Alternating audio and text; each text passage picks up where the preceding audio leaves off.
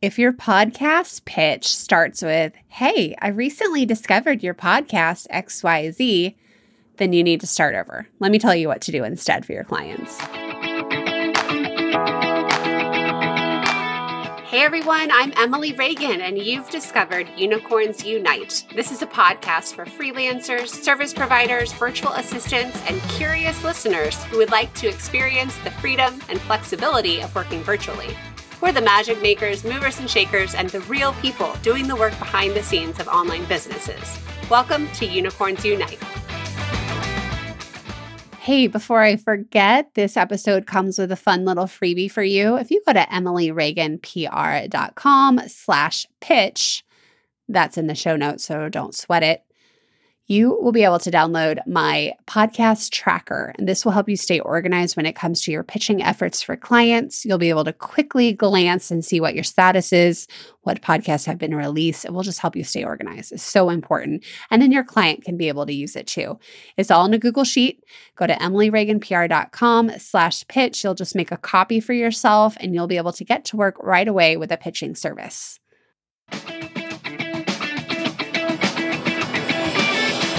Hey everyone, it's Emily Reagan here. I don't know if you knew this, but in my past life, before I had babies, back when I had a regular nine to five job, I worked in public relations. I actually had two high level positions where I did PR for nonprofits. And it was really fun. And I loved working with the media. I loved using my journalism skills.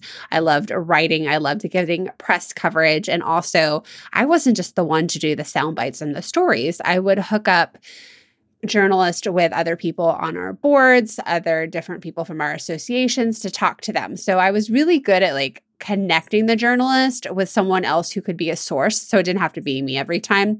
And that was kind of fun because I didn't really need the spotlight. I didn't need to be on camera all the time, just being the one talking. So it's a great fit for me.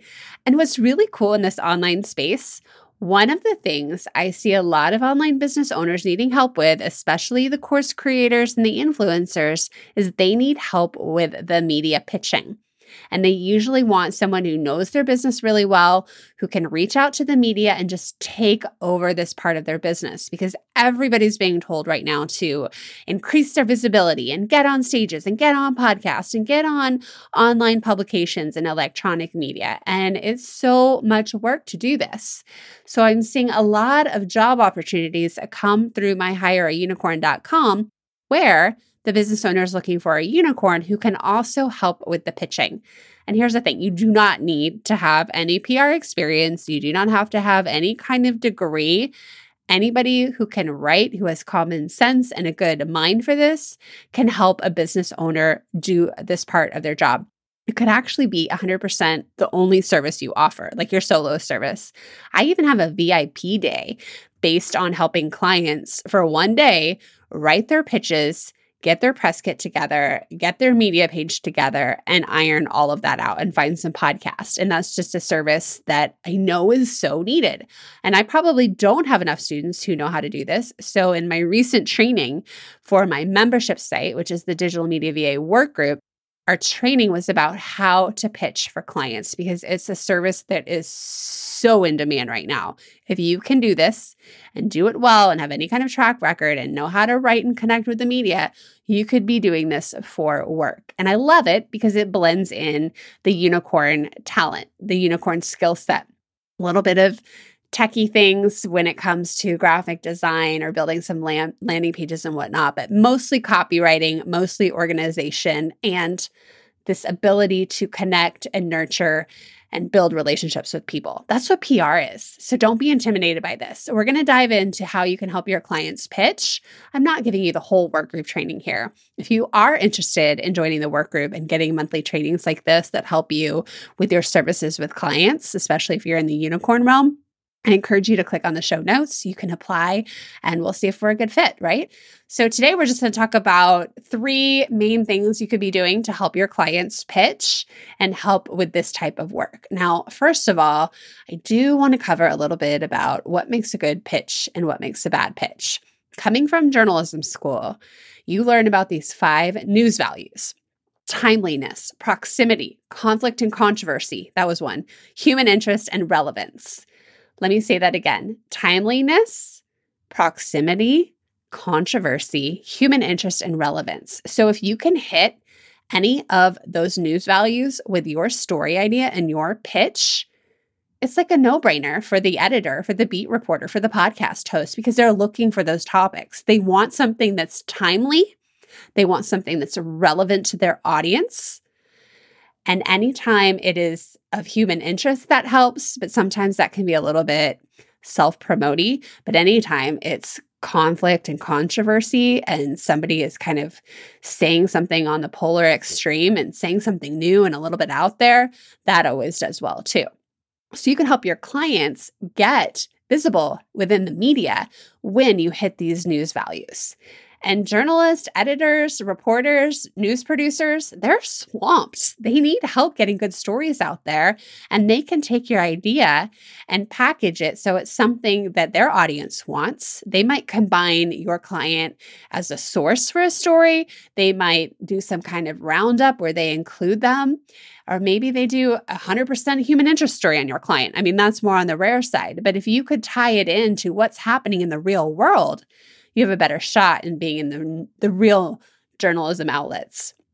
Podcasting is a little bit lighter, but you still need to be relevant and timely with your topics. So it's really the client's job to have their speaking topics. Your job is to find a little bit of that angle and that way to sell them, to sell it to the journalist. So there's three reasons why pitches get rejected in general. They're not personalized the timing is bad. Editors already have a plan. Maybe they've already covered a similar topic. Maybe they have something coming up with that topic. Or maybe it's too lengthy of a pitch and they couldn't get through it. Those three reasons are the top reasons pitches get rejected. Not personalized, bad timing, too lengthy. You can control two out of three of them. You can control the lengthiness. You can control whether the editor can hone in on the topic and decide quickly whether to book you can control that. You cannot be too wordy and add too many documents and attachments and links and whatnot. You can also control, as a freelancer, whether it's personalized or not. And that's what we're talking about today the three things you can do for media pitching with clients. Number one, you can help your clients find the podcast and find the online publications where they will actually be included, where there's actually guest interviews and they have the highest chance of visibility. You can be doing all of that research as a virtual assistant or freelancer, teammate, whatever we want to call ourselves. I know it's such a hard name sometimes, and that's why I like unicorn. You can be doing the research, you can be looking in iTunes, you can be stalking out competition, you can be looking at other people's press pages and see what podcasts they've been on and what's been a good fit. You can do that research because it's so important to put your time and effort into podcasts that are actually taking guests. You can find the online publications where they are including similar type sources to your client and you just have to do a little bit of the homework. Your client is lacking the time right now and they want that off their plate. So, it's really good practice, say, for a podcast pitching. You zero in on a couple podcasts and you listen in and you take notes. You want to be able to give your client an idea of what that podcaster is all about, what their mission, their values are, what their core offers are, and then taking any kind of notes that will help you personalize the experience. So when you write the pitch, you can have that connection and that commonality. So I like to have a Google document where I take notes and I say, Chrissy, likes to wakeboard. Emily always has bloopers at the end of her podcast that no one ever hears and they always think they're mistakes. Hint, hint. Rick, he loves his bullet coffee. So, those notes can help when it comes time to writing the pitch and can help your client when they're actually booked feel like they know the podcast host already. So, you will be listening and doing the homework, and you will essentially be creating a pre interview resource document. And you'll use this to prep for the interview, but also to prepare you for the pitch. So, number one, help your client by doing the homework and the research. Not a super sexy job, but it is so important and sets you up for a successful pitch. Number two, you can be doing the applying straight up without your client involved at all with all of these online forms. Yes, many podcasts have ways to submit to be a guest. Sometimes they call them like guesting applications, but you could do that 100% without your client being involved at all. You could have your client's bio, their pictures and headshots, their speaking topics. You can have all of those components that go in a good pitch, and you could just be copying and pasting it into the form application so you can submit it and get it going without them at all. Now, what I suggest is taking a screenshot of those forms because you don't always get a copy of them. You don't always get the duplicate version after you submit it. So you want to remember what your responses are. And then you don't have to reinvent the wheel every time you have a similar form that might ask the same question. Those forms are really time consuming. You're doing your client a huge favor and it's very administrative, but they need somebody who can think on their feet and give the best answer that really helps sell them as a speaker. And that's not just Joe Blow off the street. That's somebody like you, a unicorn who is capable of writing, who is capable of thinking strategically and giving those best answers in a very personal way. I suggest writing them like you are your client. Put their email in, or you, you can use your admin email, but write it like it's them first person.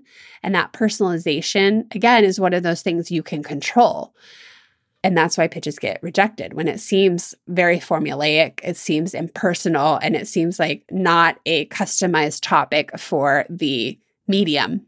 The form process makes it really, really easy. And a lot of podcast hosts do this, especially because they're taking in a lot of applicants and they want it on automation, or maybe they'll sit down every month, every week, and go through the forms and decide who is the best fit.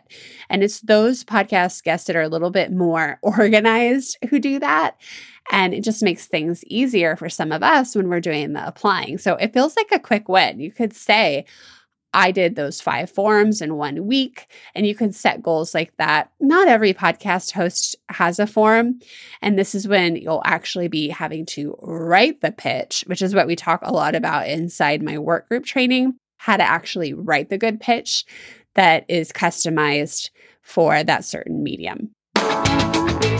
Hey, this podcast is sponsored by my very own GIF and sticker making workshop. Turn your clients' videos into GIFs design branded stickers for Instagram stories, and master the art of making your own GIF for promo emails. This is fun unicorn magic that we can do behind the scenes easily for our clients. The workshop is one hour, just $17.99. The link is in the show notes or go to emilyreaganpr.com slash GIF workshop. That's G-I-F workshop. Back to the show. When you're doing your research, definitely look for those easy wins and those form applications. Now, sometimes you'll find online publications where you can submit blogs or you can apply to be a contributing writer. The same type of principle can apply in that realm. But I think for the most part, when it comes to TV news and journalists, you could be doing your research as far as finding the emails. A lot of TV news might have a form where you submit your ideas. You can go that realm, although a personal connection with a reporter and an email is always better. But you might start with the form it will go to the news desk. It could possibly land in the hands of the producer. It could land in the story idea file, or it could get forwarded to a reporter. So it can't hurt to do those TV news forms as well. And you might see that for online publications as well. My third tip for you today involves writing a standout subject line, and I have a couple options for you not to do. Don't put in your subject line guest application story idea, segment idea for XYZ podcast, your subject line needs to stand out and make a very, very busy person of the media want to open it. So, how are you going to create curiosity? What are some things you could do that make somebody think, What is this? I can't wait to read it? Also, really good practice is to use some kind of connection in the subject line because that will also make an editor a reporter or a podcast host or producer open it when they see that you have a mutual friend, you have something in common, maybe somebody sent you their way, that will make them want to open it because they don't want to disappoint that person. So, yeah, you can do a little bit of name dropping, but those personal connections and relationships, that's what people people are always wanting to build their network and keep their friends happy and look out for one another. So, if it's a true connection, you could use that in the subject line. I 100% recommend you do that if you have one. We don't always have one, so sometimes that connection can be more like a commonality, something in common. Maybe you invoke curiosity by bringing up something the podcast host said at one point or another on their show, on one of their shows. The same thing would work for a beat reporter. I think you would invoke curiosity by referencing something they've already covered, maybe going further beyond that, using just straight up data that's shocking Something like that would be really good for a subject line. And subject lines don't come easy, but I absolutely do not want to see you doing a boring one because that's going to get tossed right away. It's going to come across as a generic. It's going to come across like this podcast pitch or this media pitch was sent to everybody.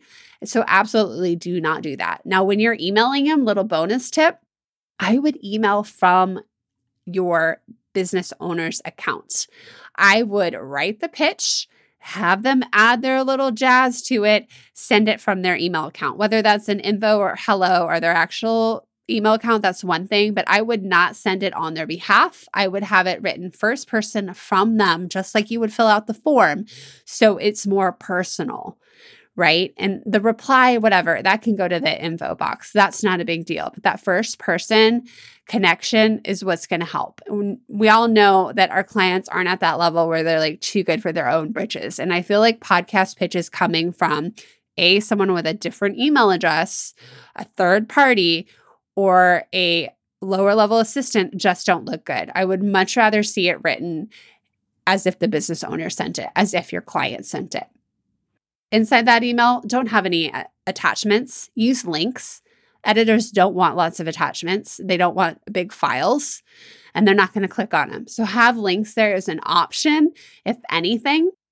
Your email is going to have the pitch written just like a regular email. It's not going to have the pitch inside a, a document. It's not going to be all formatted crazy. It's going to be simple. It's going to be short. Remember, editors don't like lengthy pitches, and you're going to get to the point in there. Now, involve your clients. You'll get better at writing pitches. And the more you see and the more you're aware of and the more you learn, you'll get better and better at that. And it's such a refinement process. Like you'll send out pitches, you might not hear anything. That's okay. Don't take it personal. Remember, editors are busy, reporters are super busy, and they don't respond in the negative. And whenever you don't hear a response, just think of it as a not right now. Crickets aren't actually a bad thing.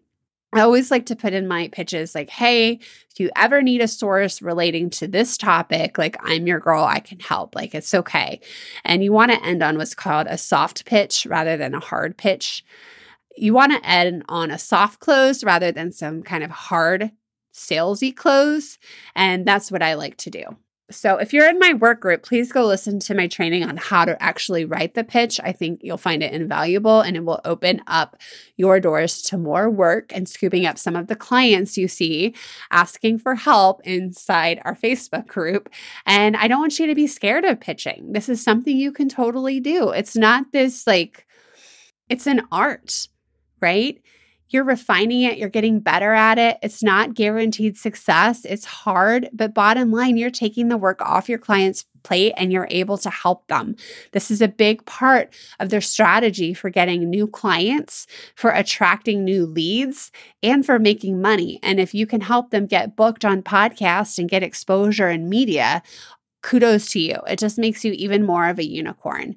These three tips will really help you. Once again, it's paying attention to that subject line, writing something that really makes somebody want to click and open.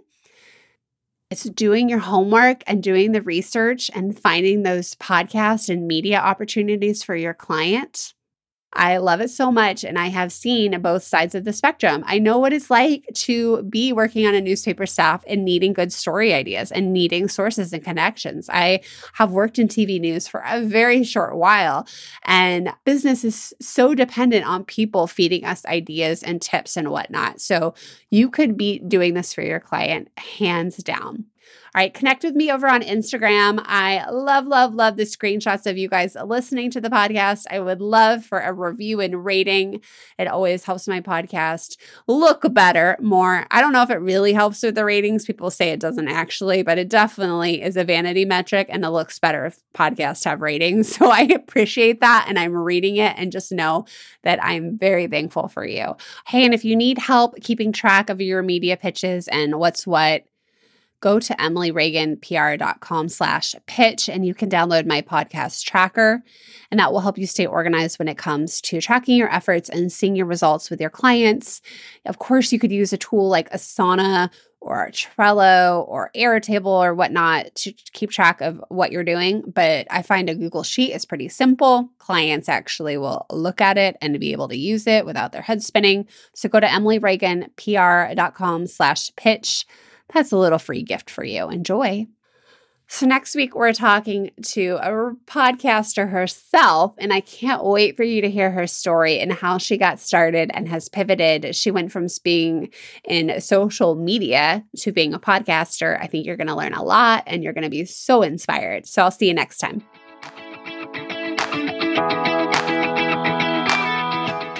Ready to learn the digital marketing and social media skills that will get you hired online, head over to vacrashcourse.com where you can learn about my five week program, the Digital Media VA Crash Course. Small business owners and solopreneurs want to hire someone who gets it and who can help them implement just about everything. They're looking for a magical assistant who does it all. With my comprehensive training, you can get your foot in the door and become a unicorn. Check out vacrashcourse.com.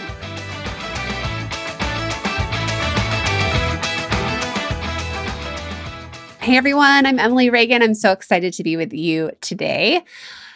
Here's the thing. Okay, no, let's start over.